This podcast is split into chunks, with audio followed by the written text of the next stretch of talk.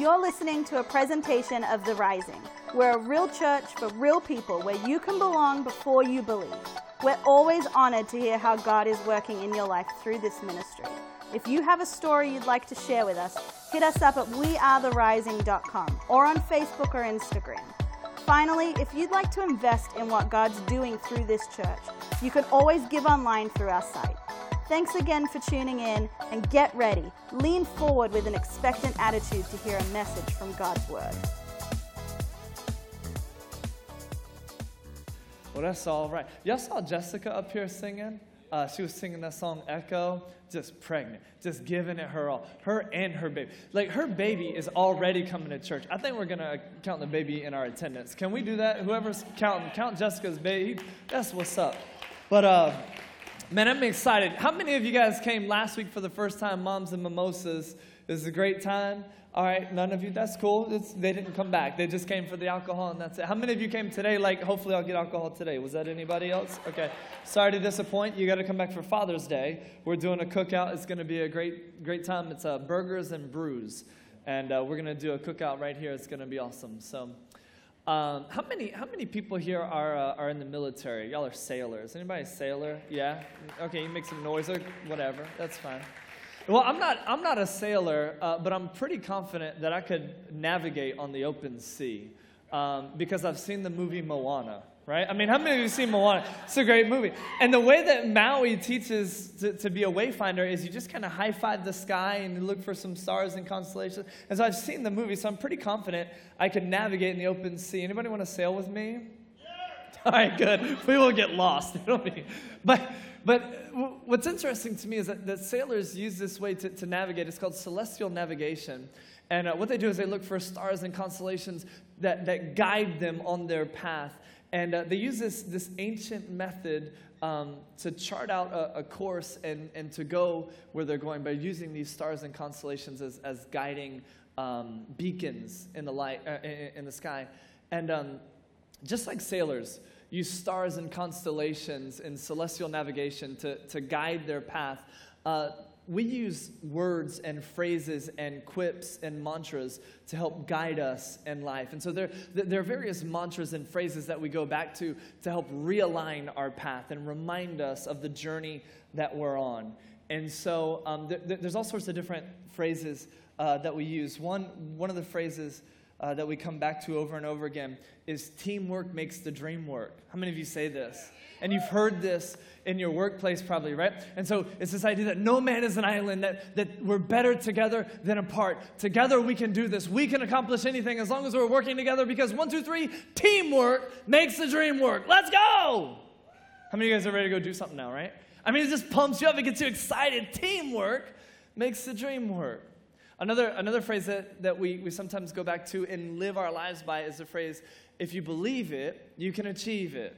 Right? I mean, th- this is a phrase that I saw all throughout my elementary school career because it was a vision statement from my elementary school. They had it plastered all over the halls, all over the place. If you believe it, you can achieve it. And so there I was, this young kid in elementary school, and I'm like, I believe I can fly, like R. Kelly, right? Because the song was out, and I was like, I believe I can fly. And so I believed it, and I was going to achieve it. And so what I did in my school was I got up on the desk, and I just believed I can fly, and I jumped off the desk, but I didn't fly. Instead, I landed on Kenny. And, um, and th- nobody saw it, right? But, but I, didn't, I didn't achieve it even though I believed it uh, landed on him, and, and again, nobody saw it. And to this day, people still ask the question, who killed Kenny? And it's like, I don't know, but I won't tell them if you don't tell them. But, but if you believe it, you can achieve it. That's a, that's a mantra we go back to over and over again. Mo- most likely, you've heard the phrase, keep calm and carry on, right? This is a phrase uh, that was introduced by the British government in 1939 to inspire the English during World War II. And so they just told the people of, of Great Britain, keep calm and carry on. And, and now here we are 70, 80 years later, and, and this mantra that was introduced in the, in, in the World War II era has now taken on a life of its own. And you've seen it all over the place on uh, bumper stickers and on t shirts, but, but it's actually um, morphed into several different sayings. I want to share some of my favorite ones with you. Here's this one uh, Keep calm and save the princess. Uh, Keep calm and use the force. Come on, somebody. Keep calm and call Batman. Keep calm and kill it with fire. and by the way, if you use anything other than fire to kill spiders, you are not using the correct method. Like, that is the only way to get rid of them. Burn the house down.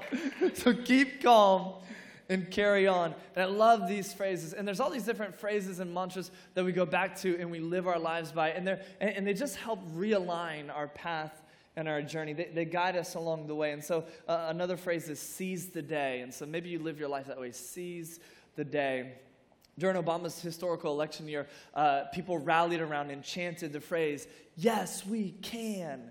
And then Trump rallied our nation around the phrase, Make America Great Again. Uh, and then Nike encourages each and every one of us to just do what? Yeah, exactly. It, we have no idea what it is, but just do it, right? And so over and over again, we go back to this just do it. And then Arby's comes out with this phrase, we have the meats. Yes, right? It's like, come eat here because we have the meats. And so, so we organize our lives around these phrases, especially the Arby's phrase. Um, but, but these are phrases that guide our life and, and, and keep us on this journey and remind us of, of, where we're headed. And so if we ever get off, we just remember this phrase and we come back to it. And uh, one of the phrases that we've become obsessed with uh, as a church recently, we've just been centered on this phrase, is become greater. And uh, no doubt, if you've, if you've come for a little bit, you've heard us say this phrase that our goal is to help you become greater. We have it plastered over here on this banner. It's on the back of our sweatshirt that we have for sale at our swag table on the back. I think they're 30 bucks this month, too. So if you don't have a sweatshirt, make sure to get it. They're high quality. End of commercial. But become greater has been this phrase that we've just rallied around as a church. It, it's really become our vision statement. Like, like what do we want to do? We want to help you become greater. Because here's what I'm convinced I'm convinced that God wants you to become greater. And, and I'm convinced that you want to become greater, right? I, I mean, each and every one of us, we want to become greater in our lives. We want to uh, become a, a, greater spouse. We want to become a, a greater husband, dad. Um, we want to become a, a, greater person. We want to become greater in our finances. We want to go, become greater in our integrity. We want to become greater in our identity. Like in every area of our life, we want to become greater. And the reality is, uh, we know how we could be. And what I believe is that we should be what we could be. And God provides a path for us to get there. And what we've come to understand as a church is the only way that we can become greater is through Jesus, by following Jesus and doing what he said. And so, what we want to do as a church is come alongside you and help you in your life become greater in everything. And actually, uh, one of the things that we're launching next month uh, the month of June is this four week course called Becoming Greater. And we're going to offer this each and every week uh, for weeks and weeks and weeks and weeks. And so uh, it's going to be right at the end of the worship experience. And we're going to invite you to take part of becoming greater. Again, it's a four week course, but when it ends, we're going to start it again, and we're going to start it again, and we're going to start it again. So it's going to be this ongoing course. And we're going to invite you um, to sign up and commit to be part of this four week course. And what we're going to talk about in that is, is our desire for you and what we want to help you do as a church. The way that we help you grow is to help you know God, find freedom, discover purpose, and make a difference. That's ultimately what we want to do. We want to help you know God, find freedom, discover purpose, and make a difference. And so uh, I want to invite you to get in on the ground level of this course, Becoming Greater. It's going to be after the worship experience every single Sunday. And again, we're going to ask you to commit to go to all four weeks of it. And if you missed the first round, again, we're going to do it all over again. But that's our hope and our goal is to help you become greater because I believe that's what God wants for each and every one of us. And um, today, I want to teach on just one aspect of how you can become greater. And this one aspect is something that Jesus actually taught 2,000 years ago. See, Jesus was a real person who lived 2,000 years ago. History backs that up. Uh, but not only was Jesus a real person, he was also God in the flesh. Like Jesus was God himself. Jesus was the Son of God. And because of that, when we hear Jesus teach, when we look at the things Jesus said, we don't view him as just a prophet. We don't see Jesus as just some good guy who just gives us suggestions, right? And so when, when we look at the things Jesus teaches and the way that he talks and, and, and the life that he lays out for us, Jesus isn't coming to us saying, hey, I have this really great idea, maybe you should try it out. When Jesus teaches stuff, he's not saying, hey, maybe if, if you have time and, and you agree with it and you think about it, maybe you should give this a shot and just kind of see what happens. No, when Jesus teaches and he talks about things, he's saying, listen, if you want to live life to the full, if you want to become greater, like I've called you to be, if you want to pull the potential I've placed in you out of you, here's what you do I'm laying out the steps, I'm teaching you the way to live. And so this is how we approach Jesus. And, and what Jesus did was not only did he teach these things, but he ultimately went to the cross to show his love for us. Jesus went to the cross, so he lived a perfect life, a life we can't live, ultimately to die the death that we deserve. And it was on the cross that Jesus forgave us of our sins, and He invites us into that forgiveness. By the way, uh, at, at, the end of the sermon, when I'm finished talking, we're going to have members from our VIP team come down, and they're going to pass out trays amongst the rows. Um, this is when we celebrate communion. And uh, in these trays are going to be stacks of cups. There's uh, a cup on the bottom that has some bread in it that reminds us of Jesus' body that's broken for us um, so that we could be forgiven. And then the top cup has some juice that reminds us of his blood that was shed for us so that we could have life. And I want to invite you when communion is passed, feel free to take it if you want, and you can take it at any time that you'd like. Um, but Jesus died the death we deserve so that we could be forgiven. And we remember that each and every week through communion. Not only, though, did Jesus die, he rose again from the dead.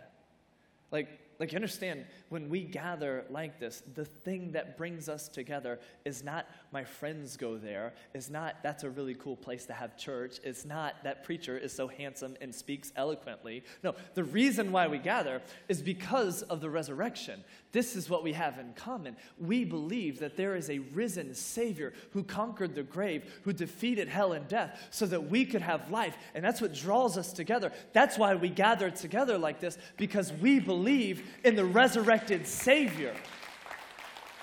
This is why the early church got together. Because there was a man who was dead, he was buried for three days, and then he came back to life. That's something worth celebrating. That's something worth finding out more about. That's something worth rallying our lives around. Because what we know is that if Jesus rose, we too can rise. Not just one day, but here and now in our life. We can rise from the ashes of a crappy life to living life to the full if we follow Jesus. By the way, I want to I give an opportunity today. If you've never made the decision to say yes to Jesus, to say, Jesus, I believe that you died for me on the cross, you rose again from the dead, and because of that belief, I want to follow you. Like, there's just something about you, Jesus. I need you because I've tried to do life on my own and it sucks. It's not working out for me. I mean, it's kind of okay. I got some good areas here and some bad areas here, but but Jesus, I desperately need you. I want to follow you. If you've never made the decision to say, Jesus, I believe that you died for me on the cross, and because of that, I want to follow you, and I want to meet you in the waters of baptism, for my old life to be buried, for me to come up a brand new creation and enter into a relationship with you. If you've never made that decision, I want to invite you to make that decision today. When you came in, you received a, a note card, and at the bottom of that note card is a connect card. On the back of that, there's a box that's the most important box you ever check in your life. It says, I want to know more about baptism.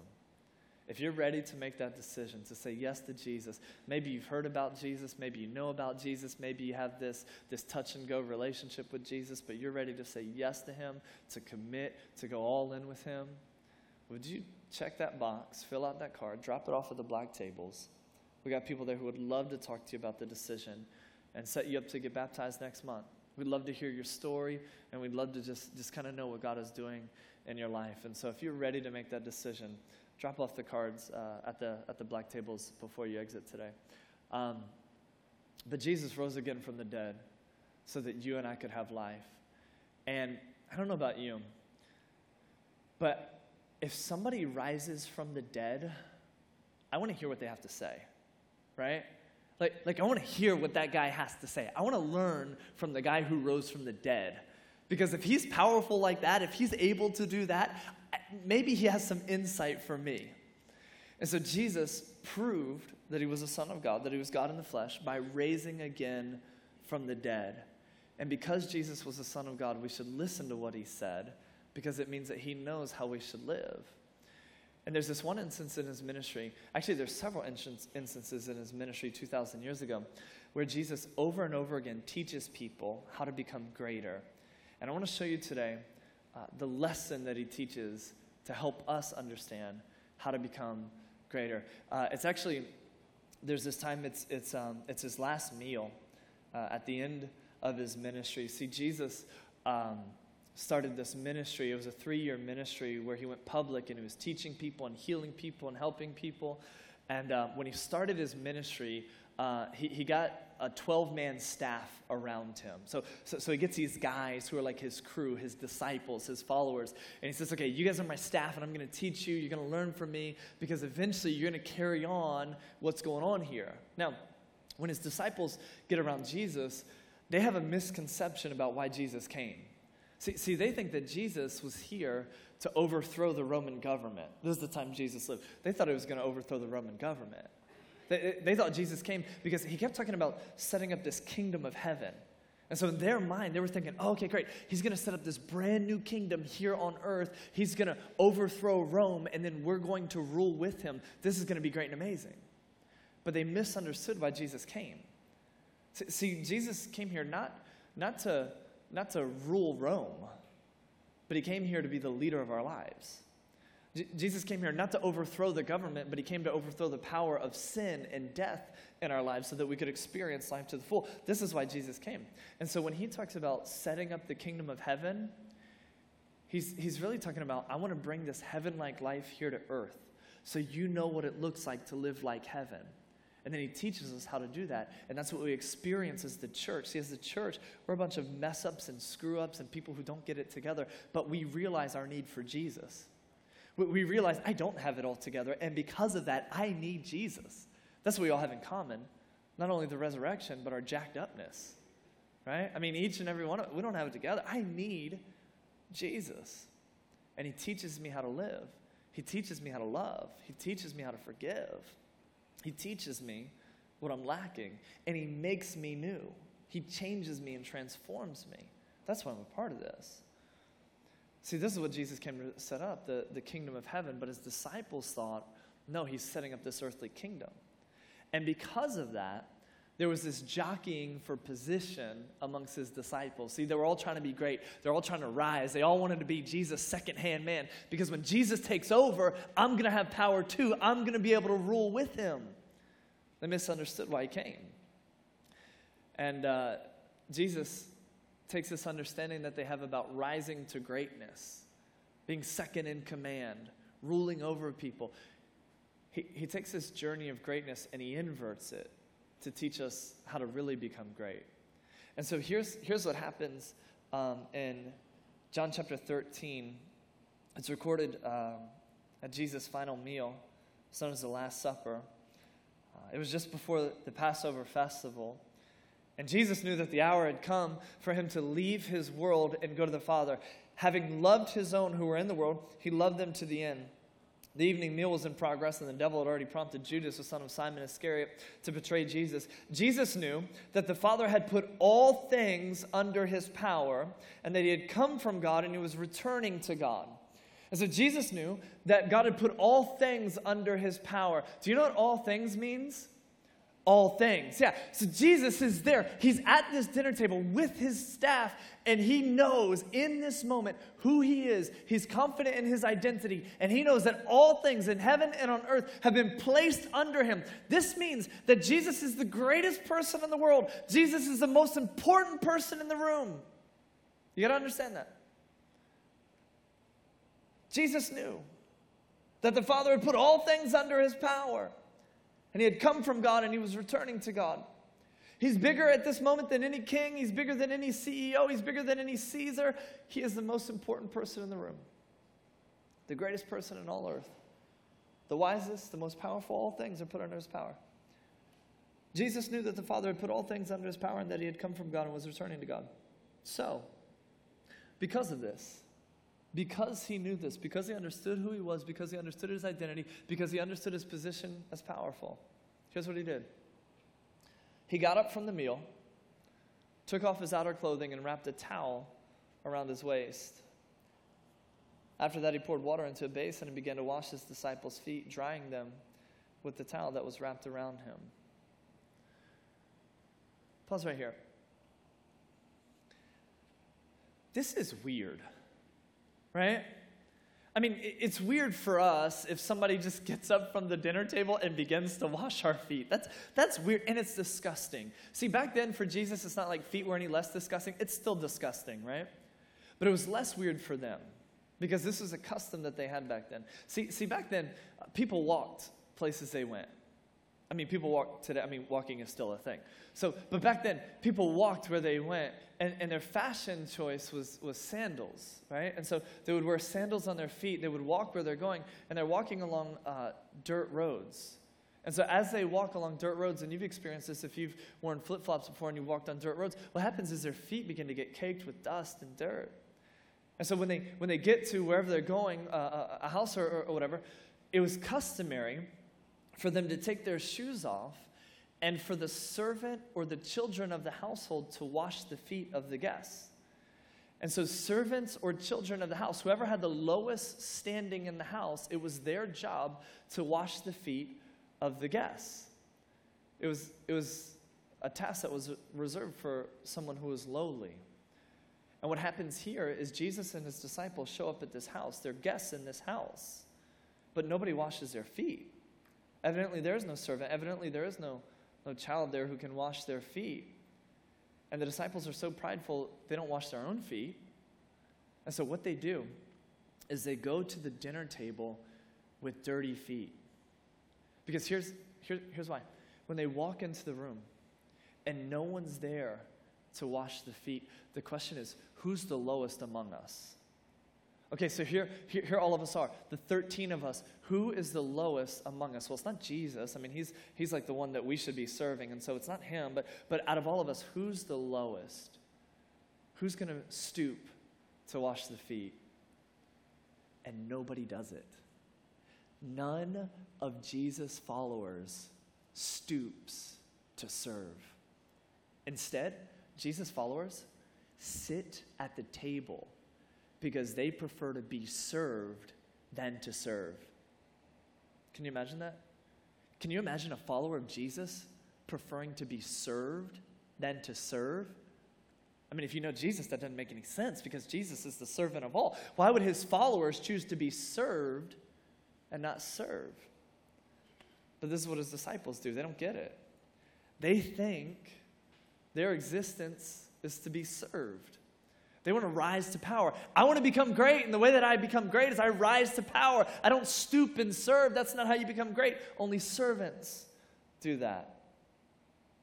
Jesus' followers would rather be served than serve.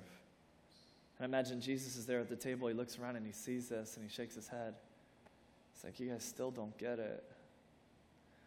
I wonder if Jesus looks at his church today and shakes his head and says, You guys still don't get it. So, what he does is he gets up from the table, takes off his outer cloak, wraps a towel around his waist, and he washes his disciples' feet. And when he had finished, John 13, verse 12, when he had finished washing their feet, mm, it's good. I won't tell y'all what's in here. Don't worry about it. When he had finished, it's just water. Or is it? When he had finished washing their feet, he put on his clothes and returned to his place. Do you understand what I've done for you? He asked them. You call me teacher and Lord, and rightly so, for that is what I am. I am your Lord. I am your teacher. I am the most important person in the room. But now that I, your Lord and teacher, have stooped low to serve you by washing your feet, you also should wash one another's feet.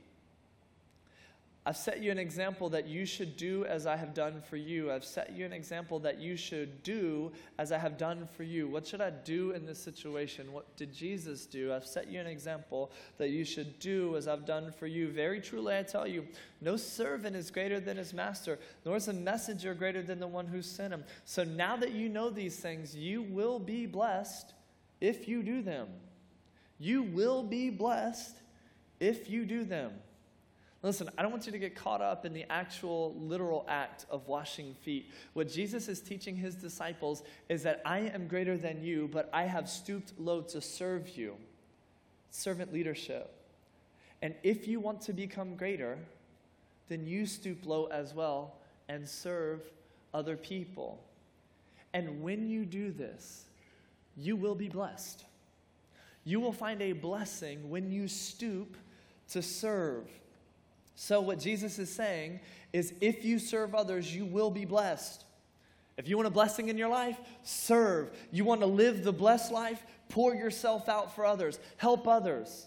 And it's so true. You can test this. If you want a blessed marriage, serve your spouse. You want a blessing with your kids, serve them. You want a blessing in work, serve your clients, serve your customers, serve your employees. If you want blessed friendships, serve your friends. You want to be a part of a blessed church, serve. Jesus said, You will be blessed if you do these things. See, sometimes we're chasing a blessing and we're not getting it because we're not doing the things Jesus told us to do. You will be blessed if you do these things. This is, this is a promise, not a suggestion. And here's how Jesus explained the concept another time to his followers, Mark 10 43. He said, Not so with you. Not so with you. Not so with us. And said, Whoever wants to become great among you, all right, here we go. How do we become great? What's the path towards greatness? Become greater. Whoever wants to become great among you must be your servant. Whoever wants to be first must be slave of all. For even the Son of Man, the most important person in the room, the greatest person in the world, did not come to be served, but to serve and to give his life as a ransom for many. And so the path to greatness, according to Jesus, is to be a servant. Not to be served, but to serve. Not to consume, but to contribute. Not to sit on the sidelines, but to get in the game and help others. Martin Luther King Jr. said everybody can be great because anybody can serve. He said you don't have to have a college degree to serve. You don't have to make your subject and verb agree to serve. You only need a heart full of grace, a soul generated by love. Everybody can be great because anybody can serve. But when we serve, we got to do it from a motivation of love and grace. Listen, you want to grow in your faith, serve other people. Because when you serve other people, what it does is it builds humility in you. When you serve other people, you want to become greater, what it does is it reminds you that this life is not about you that there are things that are greater than you. When you serve, what it does is it reminds you that you are helping someone else. You are adding value to someone else's life. You are making a difference. And we all know that when we begin to live for ourselves, there's this discontent there. And we start to wonder is there something more to life than just me, me, me, me? When we serve, it grows our faith because we grow in humility. Our pride dissipates and we realize there's something way more bigger than what's going on in this world than just me. When we serve, we grow. But again, when you serve, you can't do it out of religious obligation. You can't do it out of moral duty. You got to do it out of a heart filled with love and grace. And here's the thing if you don't have a heart filled with love and grace right now, start serving and saying, God, pour that into me. Show me that. Teach me what it looks like to do that. And as you begin to serve, you begin to see it not as an obligation, but an opportunity. You begin to see it as something I get to do, not something I have to do. Because when I do this, love begins to well up in me, grace begins to overflow from me, because I'm not living for myself anymore. Humility is just getting deep inside my bones. Like, like, like I'm just learning there's something more going on here. And it's a privilege, it's an honor for me to serve like this. And when you do that, you become great. You may not rise to power, you may not gain a platform, but if you ever want to rise to power, if you do want to gain a platform, be faithful with what's in front of you. Serve well with what's in your hands. Give that your all. And as you prove faithful with what's in front of you, more will be given to you. But it begins by serving. And Jesus' disciples, they didn't get it. See, they wanted to, to be served at the table rather than serve. And, and I understand their mindset, right? I mean, you understand it. Because it's easier to be served. It's easier for me to sit back and have somebody wait on me. I mean, I don't have to do anything, I don't have to exert any effort. I don't have to battle with some of the, the, the, the, garbage in my own life. I can just sit back and you serve me and I'm good. But, but Jesus said, no, no, no. If you're going to follow me and you want to become great, you got to be a servant. It's a paradox for someone to be a Christian and not serve, right? It just, it just doesn't work that way. Hey, what are you doing? I'm following Jesus. I want to be more like him. Well, then how come you're not serving your spouse? Well, how come you're not serving your kids? How come, how come you're talking bad about your boss behind their back? If you want to be more like Jesus, serve people. Right? I remember um, when I became a Christian, I was, I was 13 years old when I became a Christian, and uh, I was going to this church that met in a middle school at the time. And uh, we had this one teen area, we called it Teen Church, really clever. And we met in this cafeteria of a middle school. Um, I lived in Norfolk at the time. The school was in Kempsville, and so I would drive out to um, there or, or, get a ride there. And um, and what I realized was when we met at this middle school, like like I went into the cafeteria, and there was all this stuff set up. There was sound and lights and chairs and all this stuff. And I realized very quickly that um, somebody set all this up. Like this stuff wasn't just set up throughout the week at the middle school, but people came in early and they moved tables aside and they moved chairs aside and they set all this up so that we could enjoy this environment. And so what I decided as, as, as a young Christian, just, just as a teenager, was I want to get involved in that. I, want to make a difference. I want to help out with, with creating this environment so that other teens like myself could meet God and be changed. And so I wanted to get involved in that. So I signed up, I started, started serving, I started setting up. And uh, I did that throughout, throughout my high school career. And then um, when I went to college, um, I, I, did several different internships at different churches. Um, but I, I, ended up landing at one church where I was just going to. Like, I wasn't on staff or anything like that, but I was going to it. And, and this was a church that met in a high school. And so all my life, I've been part of these portable churches, right? And so here we set up and tear down, and, and sometimes people think, is that hard? Not for me. I've just been part, this is, this is normal to me. But, but when I was in high school, uh, we met at this, uh, or yeah, when I was in college, I went to this church that met in this high school. And so uh, I remember I went to the creative arts pastor there. I mean, I just started going to this church. I wasn't on staff, wasn't getting paid, wasn't any of that stuff. And I went to him, and I said, hey, I want to get involved, I want to help out. Um, I'd love to help out with running sound and, and running lights. And here's what the creative arts pastor told me. Uh, he said, okay, how about, how about instead you just come and help set up? That's not what I wanted to do. What I wanted to do was run sound and lights, but what he was saying is, how about you come set up?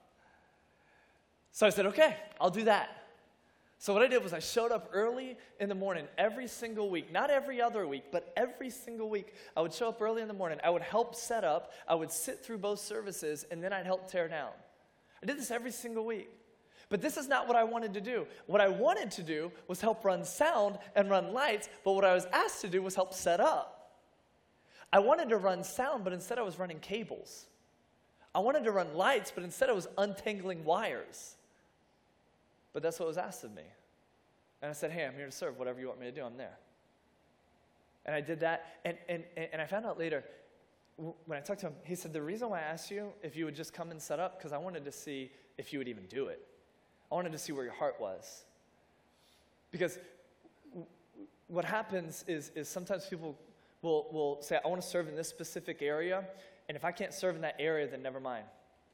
No, no, no, no. He, he said, I wanted to see where your heart was.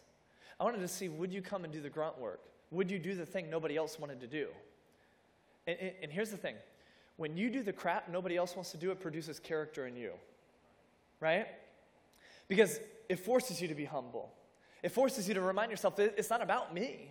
But it's about how can I contribute to the greater good? What can I do to make a difference? Wherever you need me, I'm there.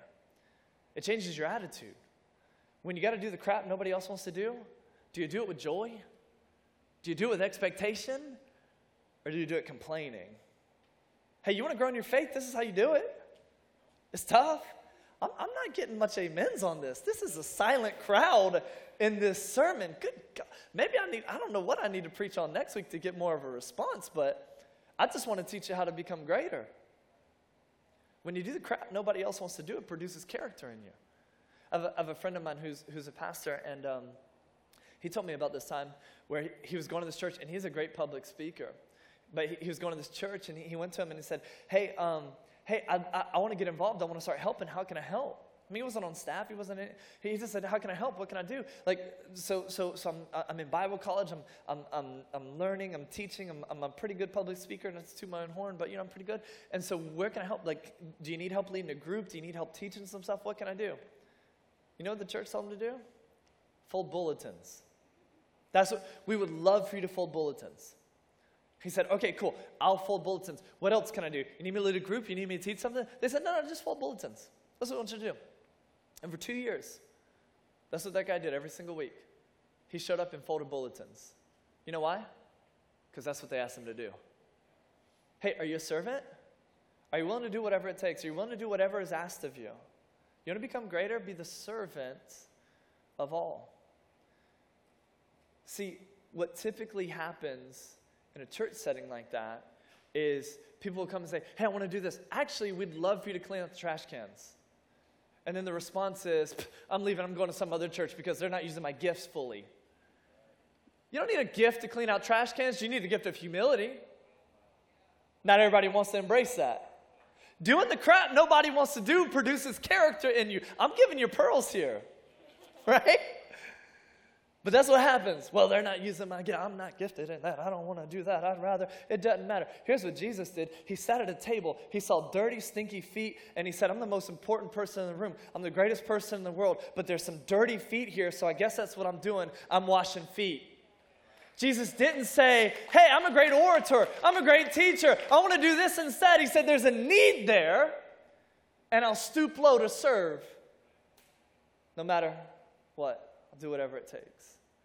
When you see feet that need to get washed, well, I guess we're washing feet today. Nothing is beneath you. You're willing to do it all. You want to become greater? Jesus said the pathway is through serving.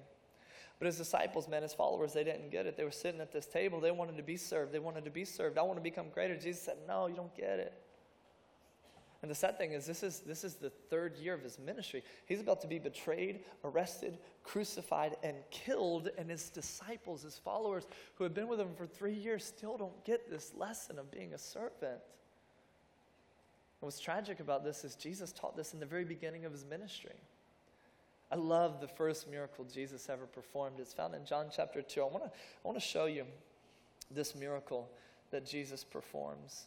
John chapter 2, verse 1. Oh, I love this. It's so great. On the third day, a wedding took place at Cana in Galilee. And what we're going to see in this miracle is Jesus teaching us what can be accomplished, how we can become great if we stoop to be servants. On the third day, a wedding took place at Cana in Galilee. Jesus' mother was there, and Jesus and his disciples had also been invited to the wedding. And when the wine was gone, how many of you know that's a problem? When the wine is gone, the party is crashing. This is not a good thing. When the wine was gone, Jesus' mother said to him, They have no more wine. No, I don't think she said it that way. Jesus' mother said to him, They have no more wine. Woman, why dost thou involvest me? he didn't say. But hey, Mary, why, why do you involve me? My hour is not yet come. Mary, this has nothing to do with me. I'm not going to get involved with this. I don't, I don't care if they have wine or not. It doesn't matter. But Mary said to the servants, Do whatever he tells you. It's like she ignores what Jesus is saying. Uh, you're going to get involved in this. Do whatever he tells you to do. Mary goes to the servants who are there at this, at this wedding banquet and they say, Hey, hey, do whatever Jesus tells you to do. By the way, can I just stop and let you know that's the best advice I could give you? Do whatever Jesus tells you to do. Do whatever Jesus tells you to do. But here's what you need to understand, and I appreciate that. Yep, that's great. But sometimes Jesus tells us to do things that don't make sense. Sometimes Jesus tells us to do things that are difficult. The path to greatness is simple. It's, it's become a servant, but it's hard. It's difficult to do that. Do whatever Jesus tells you to do, even though it might not make sense, even though it might be difficult. And here's what happens it says, nearby stood six stone water jars, the kind used by the Jews for ceremonial washing, each holding from 20 to 30 gallons. I think this is a 20 gallon trash can. Does anybody know? It's either 20 or 30. But the jars, thanks, but the jars would have been like this size. he says, okay, I see, I see some, I see some jars. I see some jars. Here, here's what I want you to do. Jesus said to his servants, verse 7, fill the jars with water. Hey, hey, Jesus, they don't have any more wine at the wedding. And so I got these servants here. They're going to do whatever you tell them to do. So tell them what your idea is. Jesus looks over and he says, Oh, I got it. Here's these jars. Here's what I want you servants to do. I want you to take these jars and I want you to fill them with water. What? Fill it with water? Jesus, we don't need water. We're out of wine. We have plenty of water. It makes sense if you say fill it with wine, but we don't need water. Sometimes Jesus tells us to do things that don't make sense. Wait, wait, wait. So hold on. You wake up how early on Sunday morning to go to that church that meets at a concert venue? And then you set up pipe and drape? And wait, hold on. You serve in a kids' ministry where you invest in people's kids who aren't even yours? Wait, and you don't even get paid to do that? Wait, hold on. How much of your money do you give back to God? 10%? Wouldn't you have more of it if you just kept? Sometimes Jesus tells us to do things that don't make sense. Take the jars and fill them with water. We don't need water, Jesus. We need wine. And sometimes Jesus tells us to do things that are difficult. Take the jars and fill them with water. How many of you know that the servants couldn't take the jar over to the spigot and turn it on and fill it up? No, instead, they had to take these jars over to wherever the well is 20, 30, 50 yards, 100 yards away, we don't know where. They had to take the jars over to where the well was. They had to lower the bucket down into the well, bring the bucket up, dump the water, lower the bucket down into the well, bring the bucket up, dump the water, lower the bucket down into the well, bring the water up, dump it. Over and over again just to fill one jar. And then, and then they had to pick up the jar and carry it back over to Jesus. That's hard work. Sometimes Jesus tells us to do things that are difficult. You know, the set that you just heard this morning from our band, this isn't the first time they got up here and played this, but they've been practicing for a month on this. They practice a month in advance, and then they get together on Tuesday and rehearse again. And then on Sunday morning, they get together and they rehearse again. So, what you hear on Sunday morning takes a lot of work and effort and practice just to produce this. When we come and we set this up, we got people who are carrying pipe and drape down three flights of stairs to bring it down, and it's heavy. It's hard work. We got people who hang out with your kids, and trust me, that's hard work because I've seen some of your kids, but they invest in your kids like that. But not only do they give up time during the worship experience to invest in kids, but throughout the week they're looking over the curriculum to see what do I need to teach them and how can I make it memorable for these kids because I'm investing in them, I'm pouring into them, I'm helping shape their future and mold their lives. It's difficult work. But it's worth it because Mary said, Do whatever he told you. Do whatever he tells you to do. So Jesus said, Okay, fill the jars with water. Here's what's so amazing to me. So they filled them. So they filled them. Do you understand? Sometimes I talk with people hey, Pastor, what should I do in this? What should I do? Well, here's what Scripture says. Here's what God says. You should do this. I stand on stage and I say, here's how God's calling us to become greater, do this. And then we leave and it's like, well, I'll think about that. Hey, how come my life? Because you're not doing what Jesus said to do. Jesus said, fill the jars with water. Okay. So they filled them. It's that simple. So they filled them. But I love the attitude with which they filled it. Ah, I love the way that. So they filled them to the brim. They filled them to the brim. When they're filling the jars, they do it with excellence. They don't get three quarters of the way and say, that's good enough. They fill them to the brim. That means they do it with excellence. They go all in with it, they do it with joy. Jesus told us to do it, so we'll do it to our best. They fill it to the brim. And then they bring the jars over to Jesus. Verse 7 Jesus said to the servants, Fill the jars with water. So they filled them to the brim. And then he told them, Now draw some out and take it to the master of the banquet. Excuse me, Jesus. Um, we drew water in the jars and we need more wine. And uh, the, the, the servants don't do that. They did so. That's the next line. They did so. Okay. That's what Jesus said to do. That's what we'll do. Now, draw some out and takes them to the master of the banquet. They did so. And the master of the banquet tasted the water that had been turned into wine. He didn't realize where it had come from. That the servants who had drawn the water, that the servants who had drawn the water, that the servants who had drawn the water knew. Then he called the bridegroom aside and said, Everyone brings out the choice wine first, and then the cheaper wine when the guests have had too much to drink, but you've saved the best till now. I love this. What does God think about drinking? Apparently, he loves it because Jesus made the best wine at the wedding. Well, the wine back then was mostly watered down. Not this stuff, according to the master of the banquet. He said, This is good. But here's, here's what I love about this. He said, Fill the jars with water. Now draw some out and take it to the master of the banquet. And the water changes to wine. For many people, when they imagine this, this miracle, they think that um, the water is, is changing to wine, um, like Jesus just waves his hand over the jar and it changes to wine in the jar. And so they draw it out and there's wine and they put it in the cup. But that's not what the text says. See, the narrative said, Jesus said, Now, now draw some out, take it to the master of the banquet. Verse 9, the master of the banquet tasted the water that had been turned into wine. He didn't realize where it had come from, though the servants who had drawn the wine knew. No, it doesn't say that. Though the servants who had drawn the water knew. Jesus said, Draw some out. The liquid they draw out from the jar and put in the cup is water. Now take it to the master of the banquet. Uh, yep, still water. But okay. And so, what the servants do is they go, let's go take it to the master of the banquet. And then they, they get to him, say, Here you go. Don't take it. I drank from it. You don't want to. They give it to him. He sips it, and what does he drink? Wine. Because he says, Oh, dear, mm, this is good. When does the water change into wine? Not in the jar, not with Jesus waving his hand over it. The miracle takes place in the hands of the servants.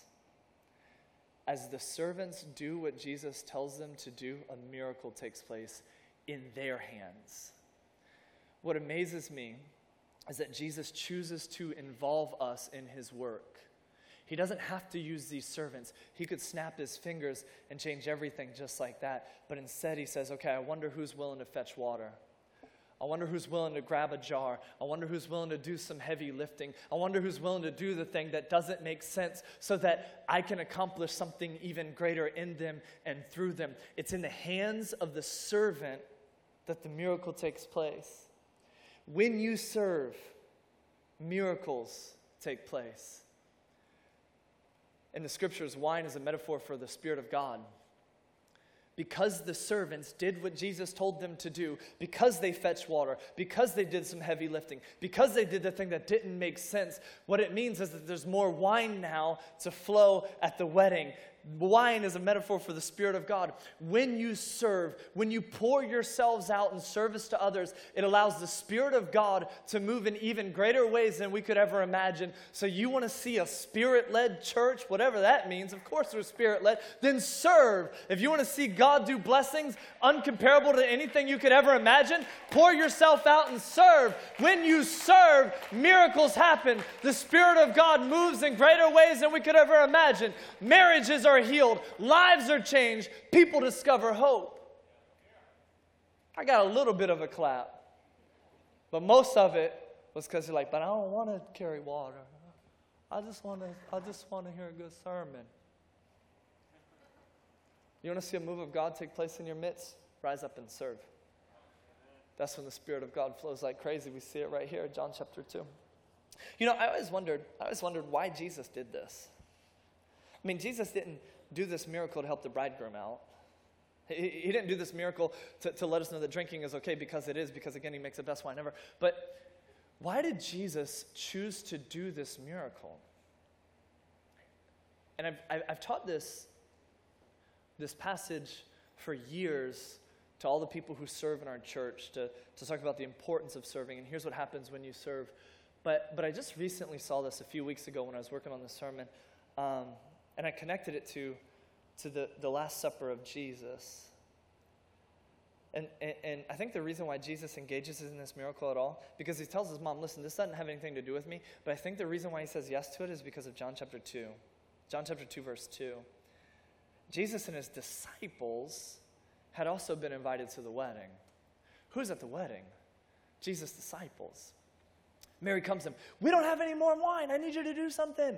Jesus says, No, I'm not going to get involved in it. But as Jesus is saying this, I just imagine he looks over and he sees his disciples all over there, like at the buffet, trying to get served and trying to get fat and trying to get fed. And, and, and they're loading up on wine. And, and he says, You know what? On second thought, on second thought, mom, I will do it because I got to teach them something. I got to teach my staff, I got to teach my followers, I got to teach my disciples what it means to serve. So, you know what? I will. And then he offers this object lesson to them so that they can see what happens when they choose to serve. Greater things take place. But here's what amazes me the disciples see this Jesus' first miracle. Three years later, they still don't get it. Three years later, they're sitting at the table with dirty feet. Like, who's going to serve me? Imagine Jesus gives a sigh as he gets up and he says, All right, I'll teach you one more time. And he gets down and begins to wash their feet and he says, Listen, if you want to become great, I've said it over and over again. The way you do it is to be the servant of all. I wonder, husband, how do you need to serve your wife better this week? Because I guarantee you, when you start to do that, the marriage you long for will happen. Mom, Dad, how do you need to serve your kids better this week? Do you need to just put the phone down and look at them and listen to them and say, Tell me more? I guarantee you, when you begin to serve your kids better, I know it's hard. I know sometimes their stories don't make sense you will be a better parent and you will raise a better family. How do you need to serve your job better? I guarantee you going in and complaining and seeing it as a drag is not going to help you or your employer or your job accomplish their mission. But when you begin to serve, you'll see doors of opportunity open for you. How do you need to serve better? I wonder, how do you need to serve within this church? I'm going to give you an opportunity in, the mom- uh, in a moment when I'm, when I'm done speaking, and I'm almost done. Don't look at your watch, I'm almost done. I'm going to give you an opportunity to say, okay, I'll carry some water. I'll, I'll go fetch some water. We have this process in our church when people start serving um, where we ask you to shadow. And so, what, what we ask people to do is sign up just to shadow. And so, I'm not even asking you to sign up for a commitment. I'm not even asking you to, to give of yourself and serve or join a team or any of that stuff. I'm just going to ask you would you commit to shadow in an area just to see what goes on? Just to see what, what's an area where, where I can um, possibly get plugged in? What's an area that, that I can carry some water? And, and, we want to plug you into a place that where you're going to thrive and excel and a place that you're going to love. But we might ask you to do some difficult things as well. But in a moment, I'm going to ask you if you're ready to, to say, okay, I'll shadow. I'm not making a commitment, I just want to shadow in an area. We, we, have these, we have these trash cans up here. I'm going to ask you in a moment to come down and grab hold of one of these trash cans as a symbol, as a way to say, okay, I'll, I'll shadow, I'll do it. I'll do it. I'll give it a shot. But, but before I give you that moment, it's going to be a big moment. It's going to be great. Band's going to get big. It's going to be, yeah. But before we get there, I want to I want to show you how not to be. I don't, I don't want you to be like me in this moment. See, what I mean is, several weeks ago, my daughter came home with this flyer from her school about their spring carnival. And uh, here's, here's what the, the flyer said I said, Spring Carnival. We're hosting our annual Spring Carnival on Saturday, May 11th, and we need you. We need your time and donations. Sign up to help by sending an email to, and then it gives an email address, and then in big funny font it says, We need you. Do you know what I did when I read that flyer? I don't care. I'm not serving at the carnival. I know they say they need me. I know they say they need donations, but I'm not going to serve at it and I'm not going to give anything to it because I'm sure it's going to be great. They're going to do it without me. With or without me, the carnival will go on. Now, some people might have to work harder, but it's going to happen. They might not be able to do some things because I didn't give any donations or anything, but it's still going to happen. And our family's still going to go to it. And we're still going to have fun. But I'm not contributing to it because other people will do it. I think we have this idea when it comes to the church. I'm going to show up. I'll sit. But I don't need to contribute. I mean, things seem to be going pretty well without me. Why should I give? Things seem to be going pretty well without me. It's still going to happen. And you're right. Church is going to go on next week. We're going to be here next week. We're starting a brand new series next week, so it's going to be awesome. Things are still going to go on without you. But they won't be as good without you. Because without you, we miss the gift that is you. God has designed you in a unique way. He's given you a personality, an attitude, a skill set, and some gifts so that you could use those to pour out to others and to make a difference in the lives of others. But not just make a difference in the lives of others, become greater in your own life by embracing humility, discovering some things about you, and living beyond yourself. Yes, church is going to go on with or without you, but we miss out on the gift that is you. And we can never become as great as we could be without you being involved. So don't be like me. Don't hear this and toss it aside and not do anything. But be a person who comes and grabs hold and says, I'm ready to shadow. I'll gather some water. Jesus, you need me to get some water, I'll do it. Mary said, Do whatever he tells you to do. Sometimes it doesn't make sense. Sometimes it's difficult. Sometimes it requires work. But I want to ask you right now this is your moment. Are you willing to fetch some water? Are you willing to come up, grab hold of a bucket, and say, I'll be somebody to shadow?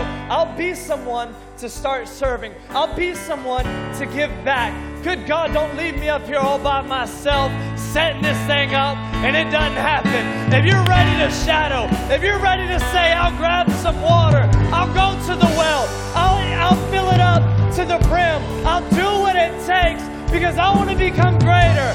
I don't want to live for myself any longer. I want to live in your purpose, God. I want to.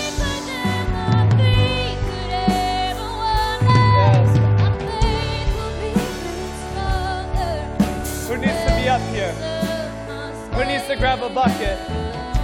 We got some water to fetch. We got some water to get. Because when you pour yourself out, God moves in a great way in your life and in His church.